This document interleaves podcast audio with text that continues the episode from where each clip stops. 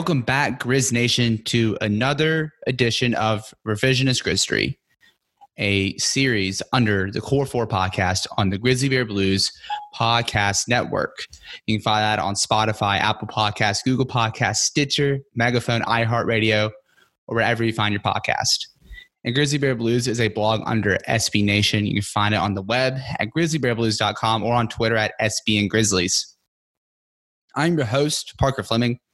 And with me is the host of the Gary Parrish Show every day on ESPN 929 from 4 to 6, as well as a college basketball analyst for CBS Sports, none other than Gary Parrish. Gary, how's it going? I'm uh, hanging in there. These are wild times for everybody uh, from coast to coast. And uh, so I'm just trying to keep my head above water like everybody else, trying to work from home and uh, handle, uh, you know, having three children, uh, two of whom are young at home 24 hours a day. So it's it's complicated, but all things considered, we're, we're, we're doing better than most. We're, we're healthy, we're happy, and, you know, we're looking forward to whenever uh, we get to the other side of this wild, wild stuff. Right, and uh, I got to give a special special props to you because you're doing the homeschool gig. I don't have to worry about that right now.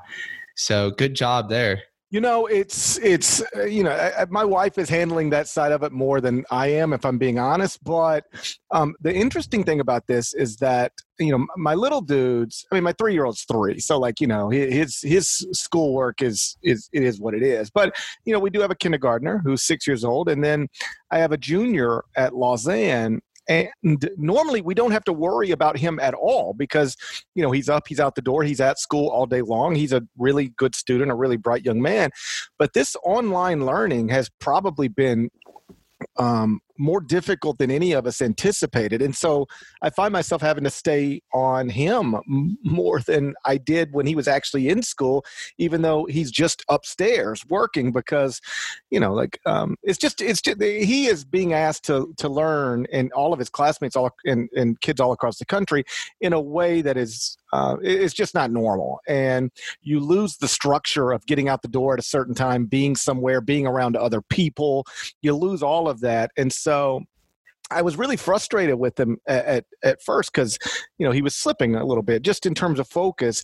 But I've talked to other parents about it, and it seems to be across the board. Like all of the the, the high school students are um, you know having to adjust to this in real time the teachers as well. So um, it's actually got more complicated the, the school part because i'm i'm having to yeah stay on the six year old and the three year old but also the 17 year old so it's a juggling act but it's not unique to me and my family. Like i said um, there's nobody that hasn't been impacted by this pandemic one way or another.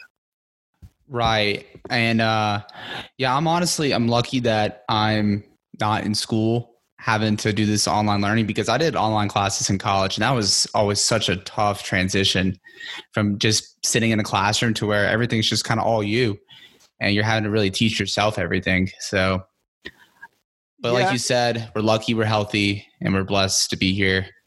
And um so I just want to dive in on this uh, re- revisionist history. Probably the biggest what if in franchise history, and that is the 2009 draft, specifically the Hasheem Thabeet pick. So everyone knows how that turned out. Hasheem Thabeet was absolutely terrible. In Memphis, he played 113 games, averaging 11.1 minutes per game, a whopping 2.3 points, 2.7 rebounds, and 0.8 blocks. And he only lasted 224 games in his career, um, averaging 2.2 points, 2.7 rebounds, and 0.8 blocks and 10 and a half minutes per game and he was out of the league by year five. So, Gary, you were probably in the circles around this draft. And I guess the question that many people want to know is just like, why Thabeet? I mean, was it one of those things where they weren't sure about Gasol, or was it just they were so bought into Thabeet being this Dikembe Mutombo like presence?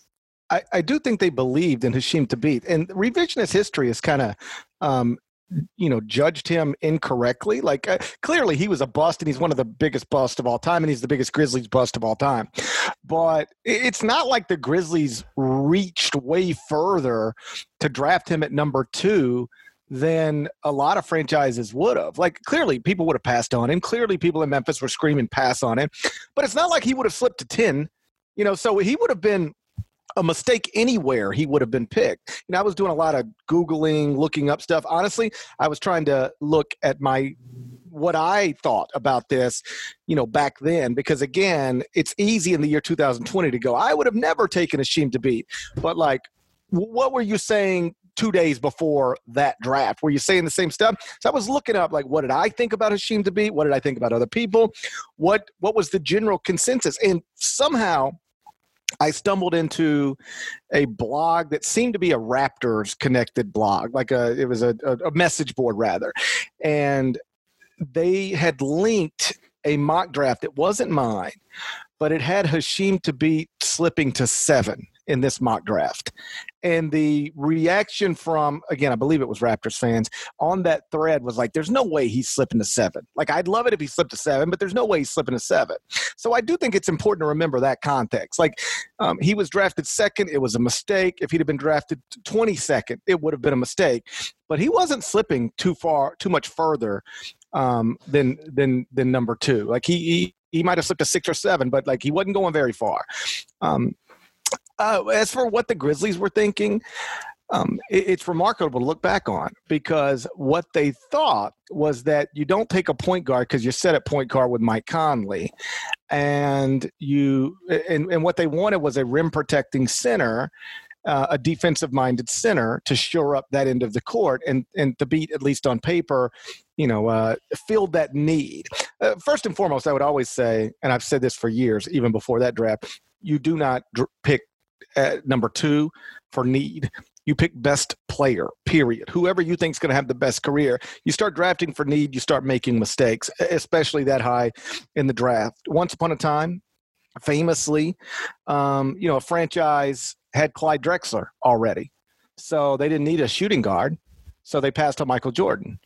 Well, like, yeah, having Clyde Drexler is awesome, but like having Michael Jordan is even better. So you always take the player that you think is going to have the best career. So I don't even like the Grizzlies' mindset there that we need a defensive minded center. We already have a point guard. So let's just take um, Hasheem Thabeet. Um, what makes it even more incredible with the benefit of hindsight is that they just couldn't have been more wrong. And, and even the way they analyzed it was wrong. First and foremost, they had a future defensive player of the year at center on, the roster already. And yes, I'm a believer in Mike Conley. But I would say about Mike Conley the same thing you would say about Clyde Drexler. Like having Mike Conley is great unless you can draft somebody better. And obviously, there were multiple point guards in that draft who ended up being better than Mike Conley. So the idea that you wouldn't take Steph Curry or James Harden because you already have Mike Conley, uh, that's just that's just a dumb way to approach it. Unless you genuinely don't believe in those players. Um, I can't speak to what the Grizzlies thought of those players. I know some people in the franchise were really a big fans of Steph Curry, others were not.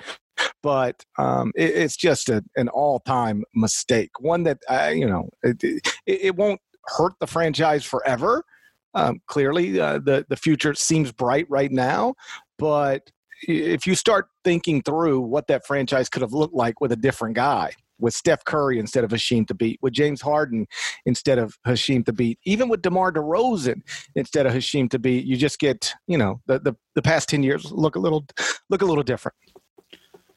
Right. And um, that's always the questions brought up. It's like, why not James Harden? Why not Steph Curry? Imagine how it would be with either one of them. And so you mentioned Mike Conley too. Like, you know, you could have Mike Conley, but Steph Curry would have been way better, obviously. And also, too, one thing that people don't really remember as far as this whole hindsight thing is OJ Mayo was supposed to be a superstar. I mean, he put up an historic rookie season and he would have won Rookie of the Year any other year, except he was going up against Derrick Rose, who won the MVP by like year three or four. So that's when it kind of got tricky with you know James Harden or even Tyreke Evans. Is it interfered with not only OJ Mayo but Rudy Gay, who is a 21, 22 year old 20 point scorer. So you already had two electrifying scores on the wing. You had your young point guard. So there's that overlap. So do you think that kind of force the Grizzlies to draft for need when it came to Hasheem Thabeet? Uh, uh, well, it certainly didn't force them to because you're not forced to do anything. It, it, it might have influenced them to do it, and I would just say that it, if if so, and clearly it, it was so, um, it was a mistake. Like thinking you are set at certain positions so you don't take a superior prospect instead you draft for need like i can understand drafting for need at number 27 or number 34 you don't draft for need at number two you draft for stardom at number two um, i don't like like right now the warriors have steph curry if there was a clear cut future all-star at point guard available to them in the 2020 NBA draft, you take him. It doesn't matter.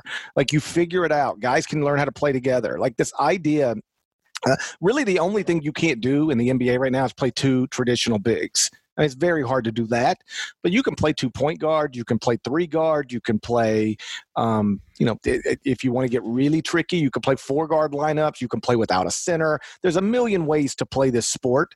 So I, I just I don't care about positional needs. Uh, it's easier to say um, today than it was back then, but it was even true. Uh, it was even true back then, and um, I will say when I went back and looked at you know what what I thought the Grizzlies should do, or what I thought any NBA franchise should do. Um, here's what I found that at some point before that draft, I had a column in which I, I you know, was a bunch of different categories. And at one point I said, um, here are here in, in five years the best players from this draft will be and I and I ranked them. And number one I had Blake Griffin. Number two I had DeMar DeRozan, and number three I had Steph Curry. Uh, like that's what I wrote before that draft. So uh, I'm not going to sit here and pretend I would have said draft James Harden. I would have just said draft Steph Curry. I, I, I might not have. In fact, in real time, I didn't. But I did say draft DeMar DeRozan instead of Hasheem Thabeet. And though DeRozan is not an MVP like Steph Curry and James Harden, you know he is a four-time All-Star. He's made All NBA twice. He won a gold medal in 2016. So like DeMar DeRozan like that's that's what I had. Now that would have been a mistake because it wouldn't have been James Harden or Steph Curry. But even DeMar DeRozan is wildly better than taking Hasheem Thabeet there. And if that interferes with your current roster of Rudy Gay and OJ, I don't care about that at all. Like you just the the the the common thread between awesome NBA teams is not style of play, it's not dominant centers, it's not incredible point guards, it's awesome players. The more the better um, you know, uh, eh, people didn't know exactly how LeBron James, Dwyane Wade, and Chris Bosh would work in Miami. Like, how does that all fit together? It, you, it'll fit together fine as soon as they figure it out. Get as many awesome players as possible. And the Grizzlies biggest mistake in that draft was that I don't think they focused on getting the player with the uh, best chance to be awesome. They focused on getting the player that they believe fit best with their current roster. And the idea that you would do that with a roster that, you know, maybe had some potential on paper, but certainly wasn't like, you know, reigning, you know, uh, Western Conference finalist roster. Um, just, uh, it's, again, a, it's a colossal mistake. And one thing that's easy to point to with this draft is everybody just would have been like, man, if they, would have drafted Harden or Curry or even like you said, DeRozan, the Grizzlies, the G and G Grizzlies would have won an NBA title. But are we even sure that they reached their apex here? Because I kind of look at it in the sense of you had OJ Mayo, you had Mike Conley, you had Rudy Gay, and you would have thrown in another wing or another point guard. Like, what if you traded the wrong guy? Or what if you do ship out like a Mike Conley or a Rudy Gay or even worse. You ship out like one of three between Curry, DeRozan, and Harden, and you get the wrong trade package. Like you just get a trade package where you clearly lose. Do you think their apex is reached in Memphis? Well, uh, listen, I, I think a, a, roster with with Steph Curry on it is better than any roster they would have. You know that, that, that they ever actually had. Um, I would guess to your larger um, hypothetical, uh, I'd say that like that's all part of it. Like you know, like Oklahoma City did an amazing job drafting once upon a time. They get Kevin Durant, they get Russell Westbrook, they get James Harden, and then what did they do? they did exactly what you just described. They, they they kept the wrong pieces and they got rid of you know the the wrong pieces. Like they they they had it and then they messed it up. And so the trick isn't just getting it; it's a two part at the very least it's a two part thing every time you've got to get it and then you got to know what's what you have to keep and what you have to um, to move for other pieces and so you know what does oklahoma city do if instead of um, going the route that they went, they figure out a way to keep James Harden on a Russell on a roster with Russell Westbrook and Kevin Durant. Like maybe they are are you know world champions multiple times. Um, you know, so like whatever the grit and grind Grizzlies became, the core four and all of that. Um, just trust me when I tell you, I'd have been willing to not have it to take a shot on what it looked like with Steph Curry, you know, coming up the court, winning multiple uh, MVPs. And so I'd be willing to, I guess I'd put it this way. If you draft Steph Curry in 2009, perhaps you don't stumble into the core four as we now know it to be with Mike Conley and Tony Allen and Marc Gasol and Zach Randolph, if only because if you draft Steph Curry, maybe that is what leads you a couple years later three years later to moving on from Mike Conley. Because remember, Steph Curry wasn't Steph Curry immediately. Steph Curry was hurt um, early in his career. That's why Golden State got him on that wildly, um, you know, uh, like with the benefit of hindsight, really beneficial, franchise beneficial uh, contract. So you wouldn't have known Mike Conley was Mike. I mean, you wouldn't have known Steph Curry was Steph Curry like the second he, you know, started playing. The way we knew Ja Morant is Ja Morant pretty quickly into his rookie season. It had taken you a little longer to figure out that Steph Curry is is is you know future Hall of Famer, two time MVP. But once you figure that out, um, does it lead to the core four not existing because you move Mike Conley? Maybe. I'd say probably. Um, and, you know, um, I guess I'd also say I'd be willing to do that. You know, Mike Conley is all-time leader in in in points and assists and steals. You know, he's somebody who should have his number retired in, in Memphis uh, someday. But if you told me um, I could have had Steph Curry on the roster instead of Mike Conley all those years, yeah, I'd gladly trade it because you know Mike Conley's a lot of things, but he's not a two-time MVP. He's not a future Hall of Famer. Um, Steph Curry is. So whatever it would have done, drafting Steph Curry or even James Harden, whatever that would have done to the core four, I'd have been willing to do it. Right, and like you said with Steph's injury, it's another added thing of like you know moving on from the wrong guy or whatever because he did ink that good deal, but he could have been hurt all those years, and the Grizzlies are just like, all right, well, we don't have time for this guy. We got to win now. And they let him walk in free agency, and he goes over to another team's star, and that's an even bigger what if. Or yeah, well, with James Harden, I mean, he had to play next to Durant and Westbrook. He was the third option, and then he also had some pretty colossal playoff mistakes, even in his. That's also kind of translated to now. I mean, the Grizzlies could have moved on from him and kept. I mean, you know, James Harden should, could have just become OJ Mayo. Like he could have been a guy that he fell into that six man role, and then he had to move on somewhere else. And then next thing you know, he's James Harden somewhere else. So I, that's another added hindsight thing that I see into it as well. Yeah, I mean, all of these hypotheticals are, you know, you could go down a, a million different paths with them. I guess I would just, uh, you know, sort of uh, double down on the idea that it's important not to make those mistakes. Like this is always at least a two part process.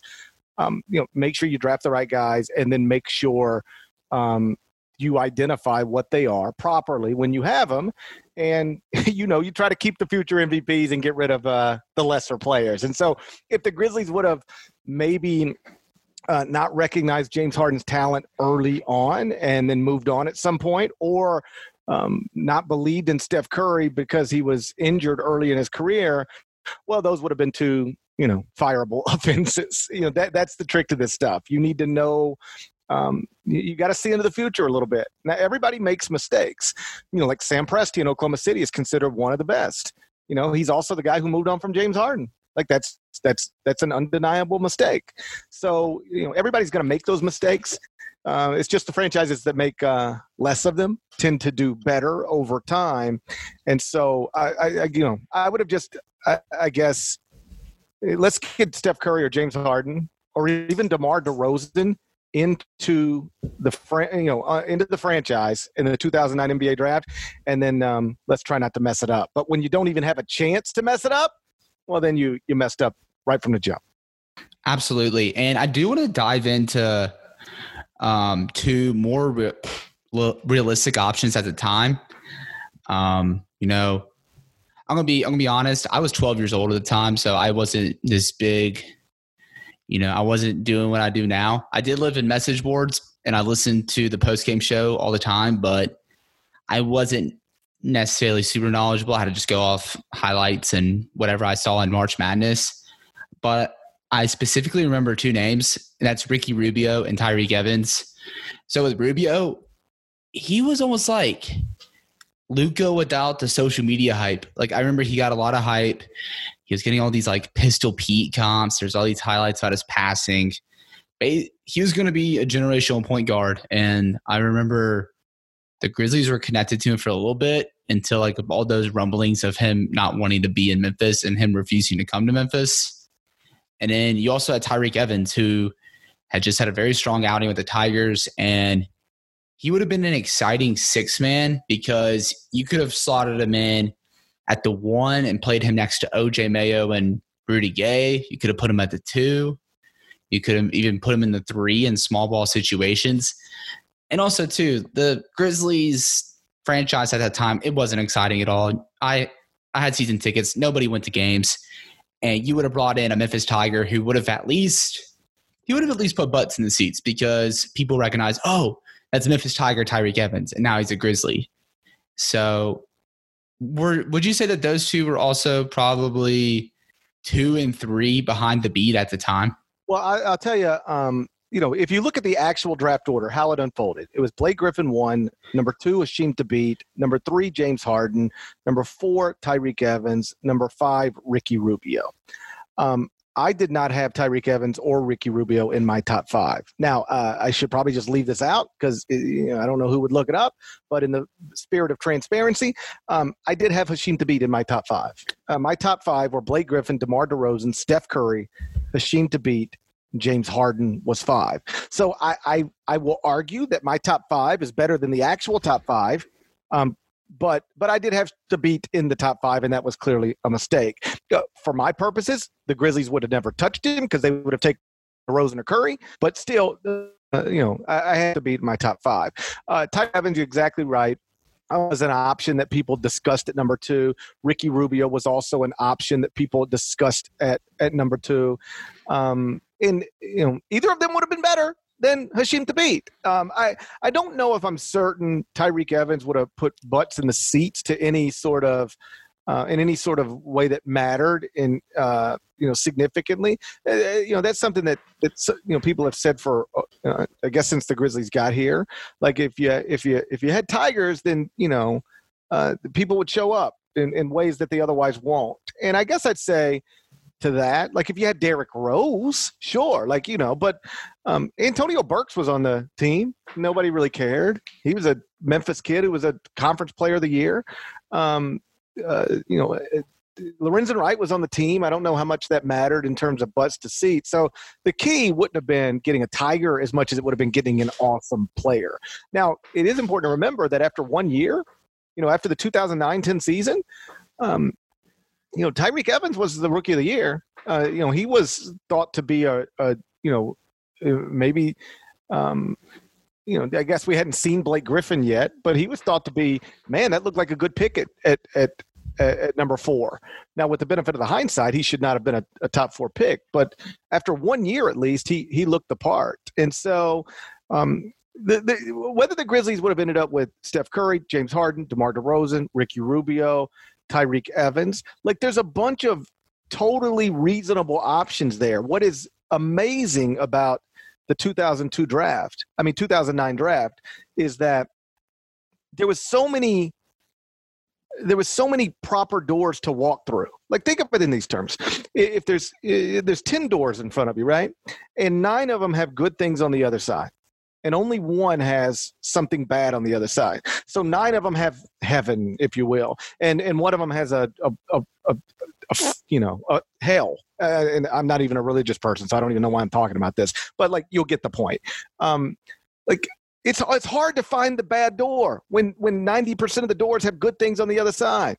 Somehow in the 2009 draft, there were so many good doors. There were doors that were better than others. The Steph Curry door was better than the DeMar DeRozan door, and the DeMar DeRozan door was better than the Tyreke Evans door. But there was a lot of good doors and they just walked through the wrong one. I mean, it was there was even if you didn't get get it right at number two, there was still like things you could feel okay about or things that would benefit your franchise long term. They literally selected the one guy that was under consideration with the second pick in the draft who helped you in no way whatsoever. Like that's hard to do. It's one thing when you look at these drafts and you go, yeah, you know, they they they got a bomb at number 4, but like who's really great after number 4? You know, maybe like some second rounder that turned into something special. There's a lot of drafts like that.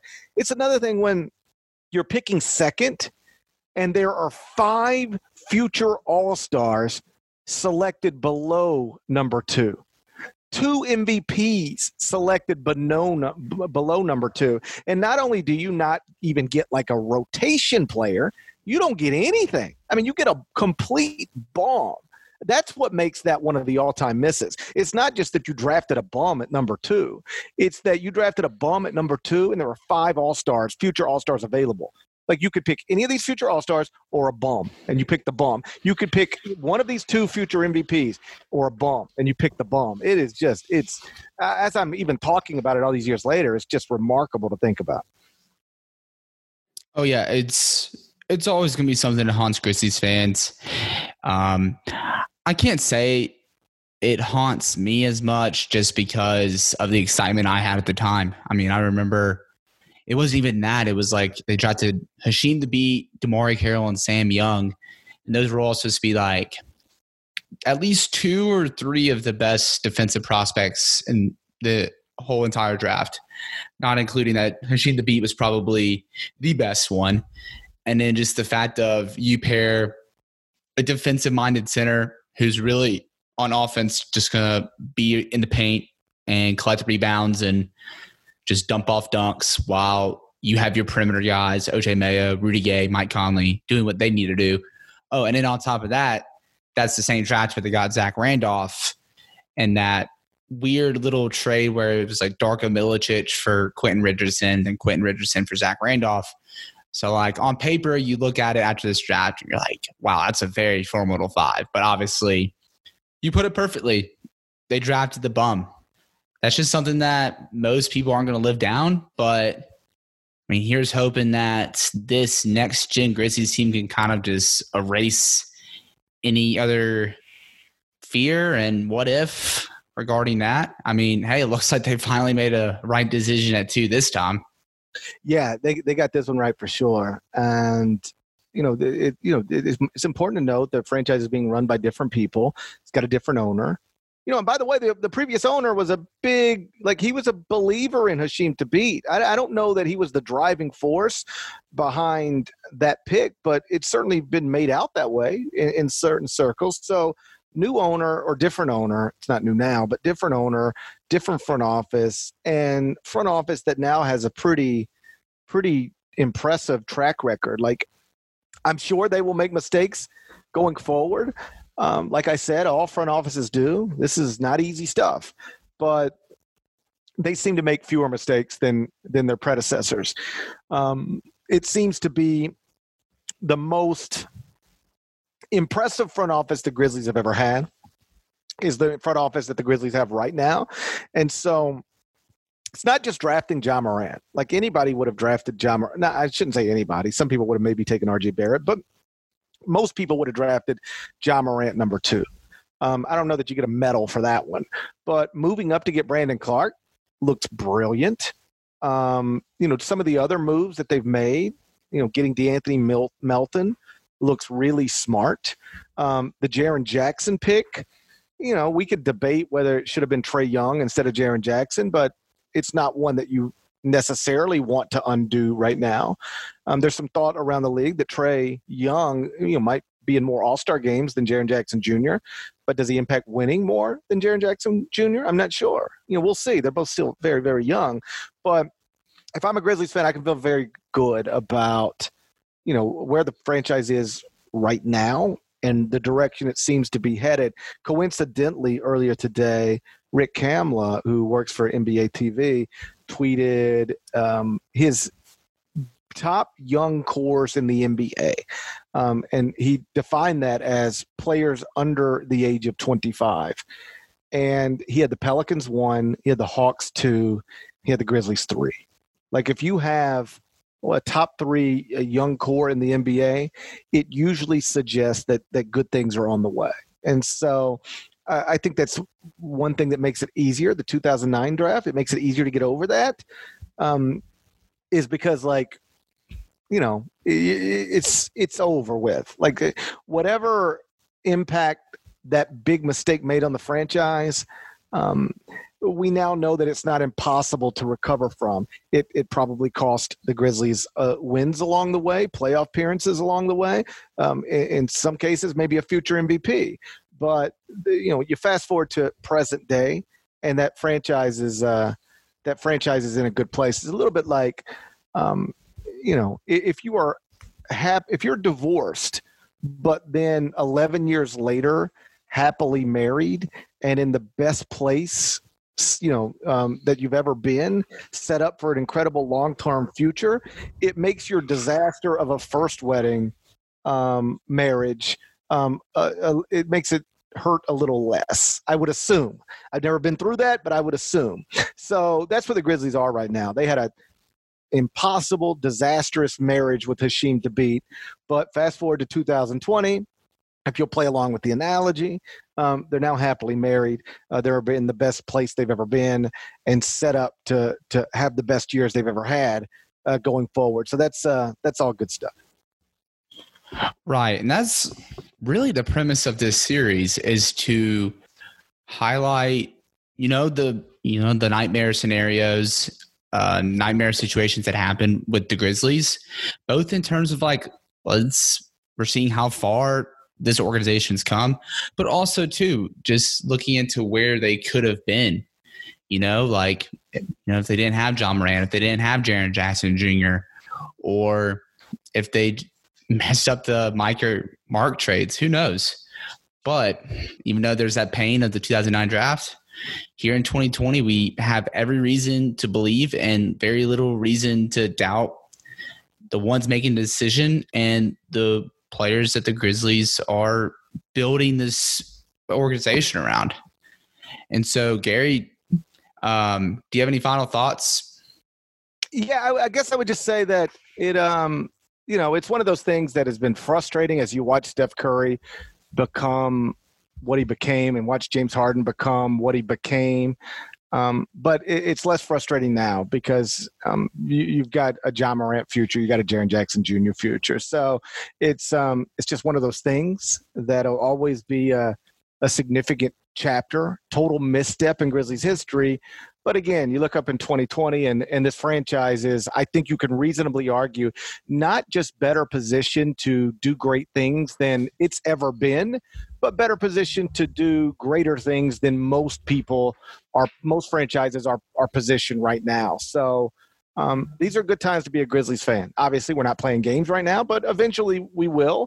And when we get right back to it, um, you know, uh, you're going to see a, uh, you're going to be reminded very quickly that the franchise is is in a good place. I don't know if I would have said that a year ago. I don't know if I would have said it, um, you know, the day before uh, the Grizzlies finished second in the lottery and put themselves in a position to uh, select Ja Morant. But I, I feel comfortable uh, saying it right now. The franchise is uh, it's gone through some rough stuff, and I'm sure that's you know somewhere down the road as well. It seems to happen to everybody other than the Spurs, but uh, right now, good times. These are these are these are. It's got a chance to be the best Grizzlies years we've ever had. You know, coming up over the next four, five, six, seven years. Absolutely, and uh, Gary, let the people know where they can find you and your work. Um, well, you know, I obviously uh, work for 92.9 FM ESPN. That's the afternoon drive show from 4 to 6. Um, I write for CBSSports.com. I do television for CBS Sports and CBS Sports Network. So I'm all over the place, and it's uh, it's easy to just start at Twitter uh, at Gary Parrish CBS, and and everything can branch out from there. Awesome. Appreciate it, Gary. And you can find me on Twitter at Paca underscore Flocka.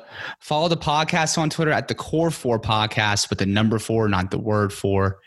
And be sure to follow uh, Grizzly Bear Blues on Twitter at SBN Grizzlies. Read its content at grizzlybearblues.com and make sure you're tuning in to every new episode of the Core Four Podcast, GBB Live, and the 3 &D Podcast on the Grizzly Bear Blues Podcast Network. And with that, we'll see you later.